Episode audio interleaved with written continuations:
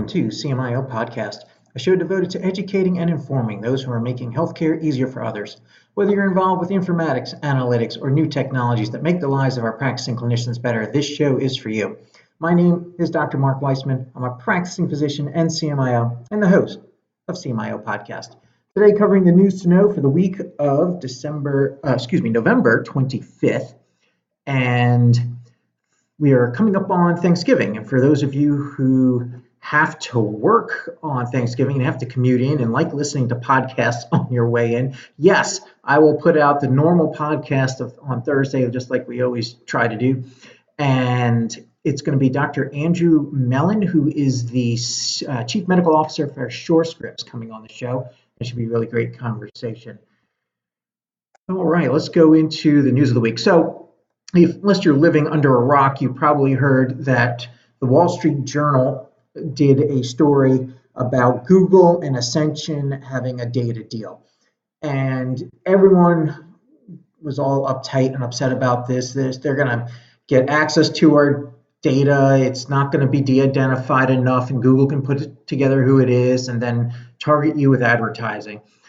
Well, I, I'm not going to talk so much about that. I, I want to talk more about what the doctor said because Dr. David Feinberg came out, and he's the he's the head of Google Health, and I trust him. Uh, I, I, and there's another doctor who we'll talk about in a second here, but they came out with their their response maybe a little late in terms of the PR cycle here because Google took a little bit of a pounding. Then they, they came out, and I think they've recovered fairly well with what they're saying if people are open to listening to the message. I think doctors in particular will be. So I'll read you a few lines. Uh, this comes out of Fierce Healthcare. David Feinberg, MD, head of Google Health, took to the web on Tuesday to directly address growing controversy swirling around the tech giant's deal with Ascension. Google and Ascension are both facing significant blowback, including scrutiny from regulators and lawmakers, following news last week, first reported by the Wall Street Journal, that Google was collecting personal health information on millions of Americans as well as part of a partnership with Ascension. He sought to clarify how the tech giant is using Ascension's data to build, and this is in quotes, an intelligent suite of tools for clinicians, including a tool that aims to make health records more useful, more accessible, and more searchable by pulling them into a single, easy to use interface for doctors. End quote.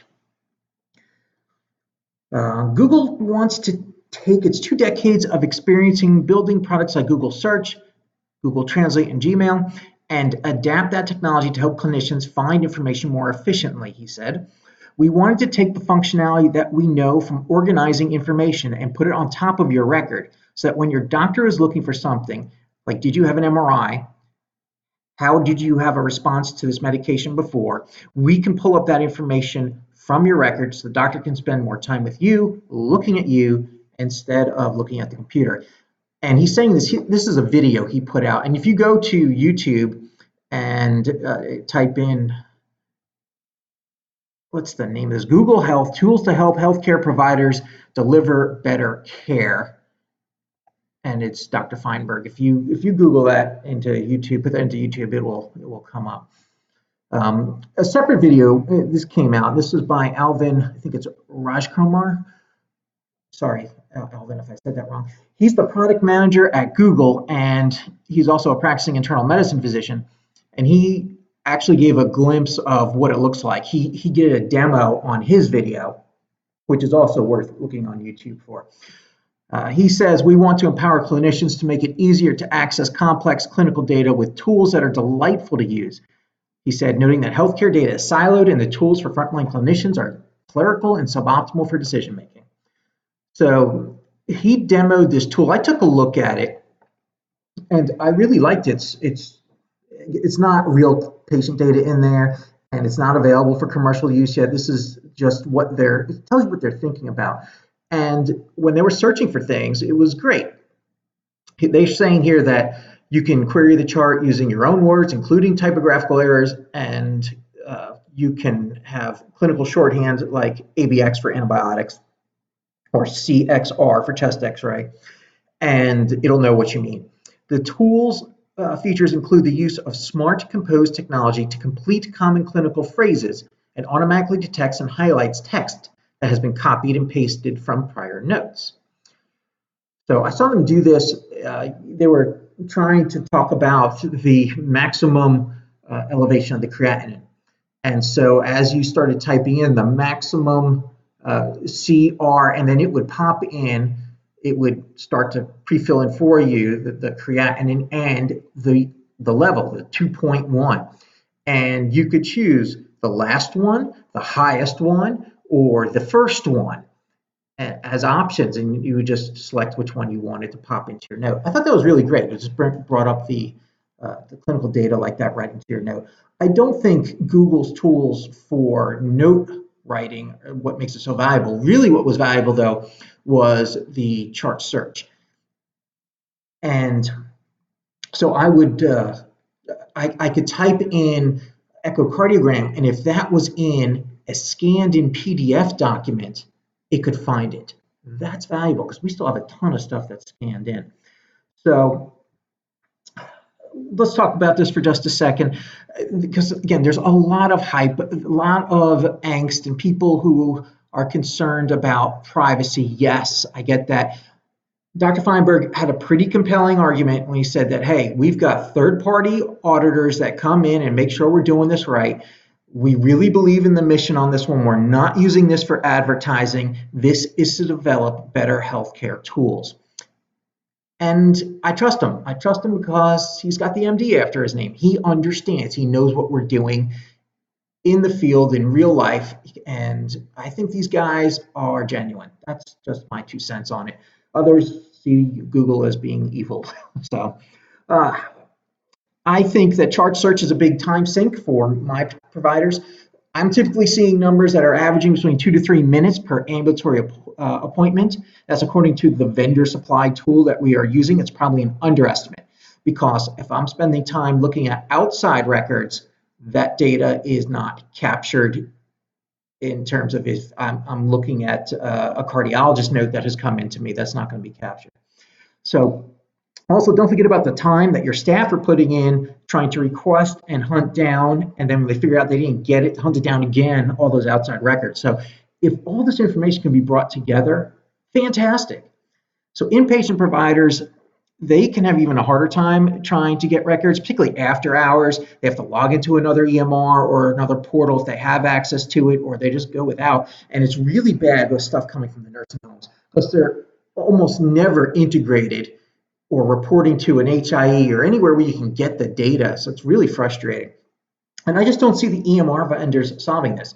At least they haven't done it yet, and they've had more than a decade to do it. So if Google is trying to step in to the arena here and get into the fray, great, fantastic. The more people helping us, the better.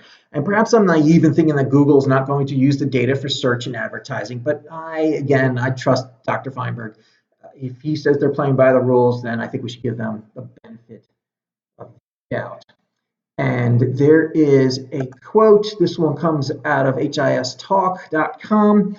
Over 80% of poll respondents think that Ascension's data analysis agreement with Google is legal, but two thirds also think the relationship is unethical. So most people are not giving them the benefit of the doubt.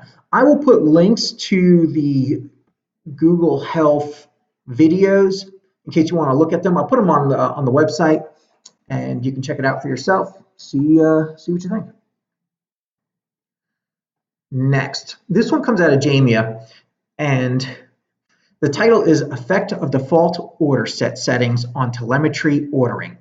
And it came out back in September. I must know, I take it back. It looks like it's being listed in the December issue here, online at least. Uh, but uh, if it came out in September, I missed this one and I, I really like it. So here's what they found. They were trying to see if you defaulted in telemetry, whether that had an impact on telemetry usage. And so for January 1, 2017 to May 1st, 2018, they looked at 1,163 patients admitted using the residency customized version of the admission order set, which initially had telemetry pre-selected. And what they found is that it went from 79.1% of patients to 23 point, excuse me, 21.3% of patients. So and then they had a control group which had no significant change. So really, yes, you can steer clinician behavior using clinical decision support tools. We kind of knew that. This is great just to highlight. I bet I'm assuming this was some residents that did it. I love it. Um, they do recognize that their study was limited and that they're unable to determine if the change in ordering behavior had a significant impact on patient care safety. So perhaps there were patients that should have had telemetry that didn't because they did not get the nudge for ordering the telemetry. Uh, I think it's great to look at this from a utilization standpoint. We probably overuse tele. If it's pre-checked for me on my admission orders, yeah, I'm going to leave it. I'm going to take it off. Why? Yes, everyone needs tele. Uh, your DNR, I'm sorry, you're still getting on tele. No, you shouldn't do that. So I do think that it's a great article. Take a look. It's in JAMIA. Next article also came out of JAMIA and a patient and family reporting system for perceived ambulatory note mistakes experienced at three U.S. healthcare centers. So this article I thought was really interesting because uh, I'm heading into an open notes scenario for for uh, my health system. We're we're gonna we're gonna try to release. Right now, we're releasing discharge summaries. We're gonna try to release everything. And so this system, or the, the, they looked at three centers. They were a Northeast Urban Academic Adult Medical Center. They had a pediatric medical center and a Southeast nonprofit hospital network. And so then patients and families reported on potential documentation inaccuracies after reading primary care and subspecialty visit notes. And then they uh, they had some experts that looked at and said were the things that they were complaining about clinically significant. And so they received 1,440 patient and family reports. And they identified potential inaccuracies of 25% in the adult clinic, 35% in the PEDS clinic, and 28% in the Southeast not for profit hospital network. Um, the findings were considered significant in, in, terms of resulting in a change of care or change to the medical record, rough, uh, 55 to 67% of. So I do want to highlight a few things from this study. So they have a table in here, table two, that asks the question to the patients, do they understand the note?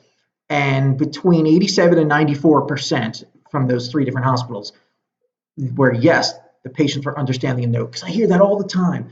Oh, we shouldn't release the notes, the patients won't understand them. Hmm, a lot of them are here, it looks like.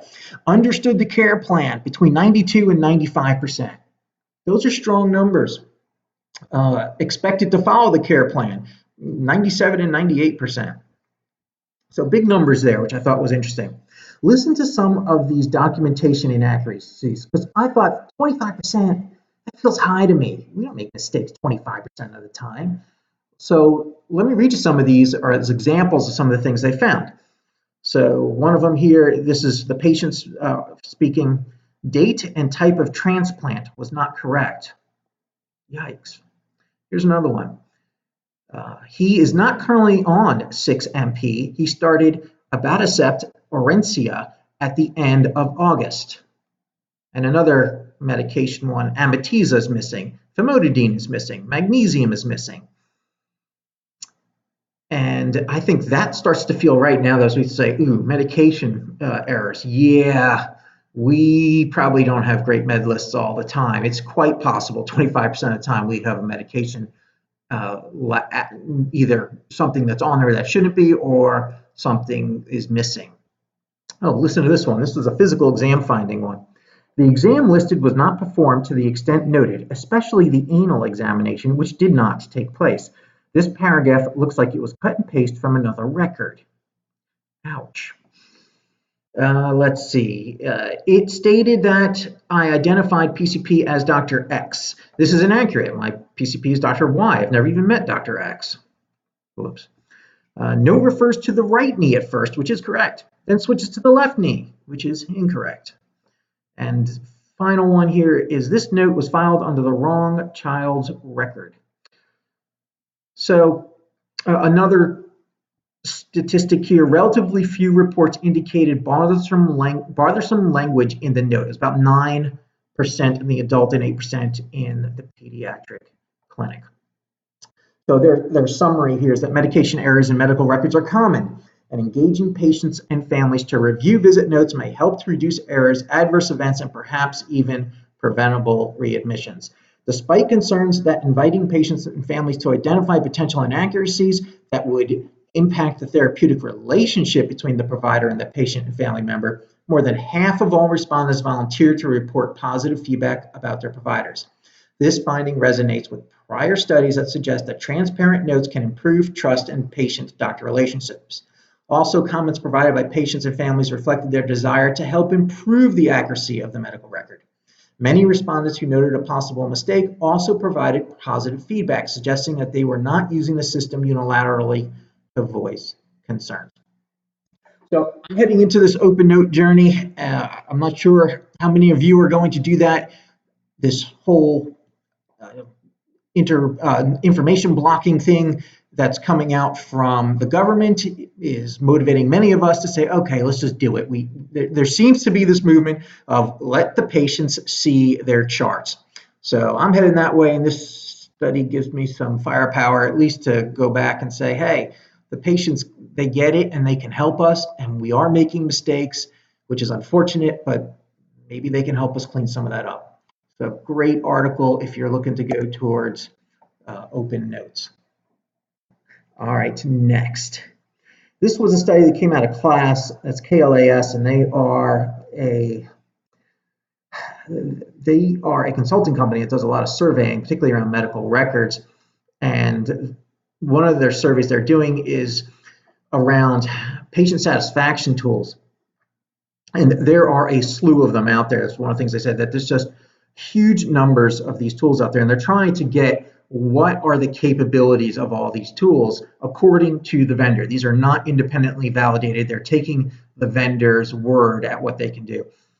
So here's a couple lines from this article, and this was, it came out within the last week or two. November 7th, sorry, a little bit more than that. Um, here's what they said. So first they go on saying that Allscripts, Cipher Health, and GetWell Network were standing out as multi-product offerings that were at least fairly well aligned with provider health systems. And when I, they say that, I think what they're meaning is that what provider health systems are looking for is to improve their HCAHPS scores, to get patients into the clinics with appointments, and payment. Those are the three things I think are really key that are being done. There are other things that can be done that they're looking at, such as wayfinding and having a portal and telehealth services. Um, and those are, well, the portal everyone has because they wanted to meet meaningful use. But uh, the these other vendors all have some kind of, of portal capability in them as well, for, for the most part. All right, so uh, patient adoption of portals is typically limited, though due partly to usability challenges, the self-reported capabilities of vendors that offer portals are some of the most closely aligned with provider priorities, such as bill pay and patient self-scheduling. And they cite Epic, Allscripts, NextGen, Cerner all being in, in the um, target zone for doing well on this. Um, let's skip down a little bit. There were some that covered a wide breadth. They they tried to do a little bit of everything, and Epic uh, was one of those that's that's in there. Uh, it's interesting. They mentioned Salesforce is being used by many organizations for their CRM, their customer relationship management tool. They mentioned that Epic has one. They don't. It's, they, they have built it, but I have not seen it released to the best of my knowledge. At least when I was at UGM, they still had indicated the CRM package was not released. So if the vendor is claiming it is, uh, yes, they sort of have it, but it's not in commercial release yet, to the best of my knowledge. Uh, so something like Salesforce is a tool that's typically used and bolted on to Epic in order to manage the, hey, when was the last time this patient came in? what kind of marketing have we done to them recently, and what kind of marketing should we be doing to them next. Uh, let's see. By and large, the most common customer outcome reported by vendors is increased patient satisfaction measured through HCAHPS scores, direct surveys, and other measures. Other top outcomes are also provider centric, which is increased staff efficiency gained through tools that bypass manual processes, reduced patient no show rates, improved financial outcomes such as lower AR days or increased collections. So, there are a ton of tools. You probably get contacted by someone who says they have the latest and greatest patient experience tool, and patients can self schedule online. If you're on Cerner or on Epic, and I think NextGen, these tools already exist. So you're trying to figure out what is the added value. And there are some things that, that these outside vendors can do that are powerful, like a Salesforce, because I haven't seen a great CRM uh, product in the marketplace from an EMR vendor. And I think those tools are really important for population health. So don't underestimate the value of that CRM. Patient outreach is huge. And NextGen, a matter of fact, there was another line in here. See if I can't find it. NextGen had recently, yeah, they bought, oh, sorry, it was Allscripts, that they had bought HealthGrid, and that allows them to do patient outreach and that ability to touch the patient saying hey you got an appointment coming up. You're due for your mammogram really valuable information especially when it's coordinated with the emr so my two cents for cmios is you're going to get overwhelmed by the number of vendors out there. If you go to HIMSS i bet you all 80 of them are going to be there. And they'll be very eager to see your you walk by with a badge as a cmio and try to convince you that their solution is the one that you want. Um, take a look if that's the case. If you're in the market for patient engagement tools, you might want to check out this KLAS survey. It gives you some pretty good ideas to who's got what in their in their toolkit. Oh, here's another article to touch on. Wisconsin-based nursing home IT vendor Virtual Care Provider is hit by ransomware, taking down electronic patient records, internet service, email, billing, and phone systems across 80,000 PCs and servers running hundreds of nursing homes in 45 states. This is coming from HIStalk.com. The hackers demanding 14 million to provide the encryption key, which the company says it can't afford. Virtual vendor uh, the Virtual Care Provider Inc. says some of its client facilities may be forced to shut down due to their inability to order drugs, generate bills, and pay employees. Ironically, this company sells IT security and HIPAA risk analysis services. Uh, ouch. Um, hopefully, this will not be your organization tomorrow, and there's risk everywhere. 14 million. Again, these prices are going up. It's uh, it's scary. All right, let's talk about Medicare Advantage. So this came out November 22nd. It's in healthcarefinancenews.com. Humana's Medicare Advantage value-based programs reduce healthcare costs by 3.5 billion, report shows. Uh, Humana's revenue is projected to increase 17% in the Medicare Advantage membership and through some premium increases, and they're also anticipating um, some reduction in their workforce. So Medicare's fee-for-service model um, have 27%. Let's try that again. So the Medicare Advantage members have 27% fewer hospital admissions and 14.6 fewer emergency room visits compared with the Medicare fee-for-service model. And I think that's interesting. I won't read you the rest of the article here, but I think how are they achieving this? What are they doing? Because if I'm a primary care doctor and I've got a patient in front of me, do I think, ah, this one has Medicare Advantage. Let's not send him to the emergency room. Well, no, I really don't do my care differently depending upon your insurance. But I think there are some factors at play, some of which a CMIO will be touching into. Some medical groups are taking on more risk, and they really are changing the way that they behave. They're creating after hours access, they're providing telehealth access, they're utilizing outreach tools, and they are putting in place tools that consider the cost of medications. And so they are actively trying to reduce the cost of care. I think it's phenomenal that there's these independent medical groups out there that are tackling this. When these medical groups tend to be owned by hospitals, they're usually not quite as aggressive because reducing hospitalizations and emergency department visits actually has a negative effect to the bottom line. Even though to make some money in your Medicare Advantage shared savings program, you would lose the revenue on your fee for service patients, and they say it's not worth it. Uh, number two, as to why things are different, Humana is doing things differently. Uh, they have nurses going out to do annual wellness visits, and they start suggesting the preventative services. Uh, at my previous organization, Humana embedded a case manager into our administration building to help hunt down these high risk patients and drive care to them to reduce their risk. And these groups that are really doing the third thing here that really makes a difference is they're playing in the HCC game and they're playing it aggressively.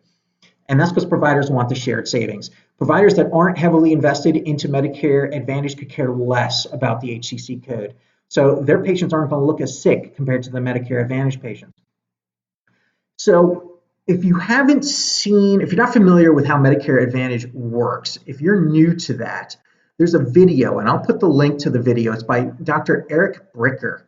And he does a pretty good job explaining what Medicare Advantage is and why the insurance companies are so fond of it. And it is because they, they do make more money on a Medicare Advantage product, particularly if the patient is coded accurately, really documenting all of their diseases with the HCC codes that tells CMS this is a high risk patient, therefore they're allocated more money. And as CMIOs, you definitely can have an impact on this because the, there are plenty of tools and clinical decision support type things that you can help build in to help put this stuff in front of the provider. There are dashboards and other pieces of data that you can show. Here's who in your system is engaging with HCC scores, and here who is completely ignoring them. And that is really one of the major ways that they're changing and saying that they're saving so much money. They're getting some money because, by saying these patients are sicker, and probably accurately so. Uh, interesting, interesting way. Uh, am I convinced that there's significant differences outcomes, mortality, and patient uh, health improvements? I'm going to say small. I'm, I'm not convinced that there's real change yet happening in the system that is truly bending the way we provide care. Not yet. I don't think there's enough Medicare Advantage out there today that that's driving it. All right, next article. Uh, let's do we got time. Uh, actually, we're at 28 minutes here. Let's let's wrap it up. That's enough for for this week. Thank you for listening to CMIO Podcast. I've been your host, Mark Weissman. Reach out to me on LinkedIn or email me at cmiopodcast at gmail.com or go to the website at cmiopodcast.com. Send me your ideas for shows, guests you'd like to hear from, general feedback, or just to connect. I look forward to bringing you our next episode.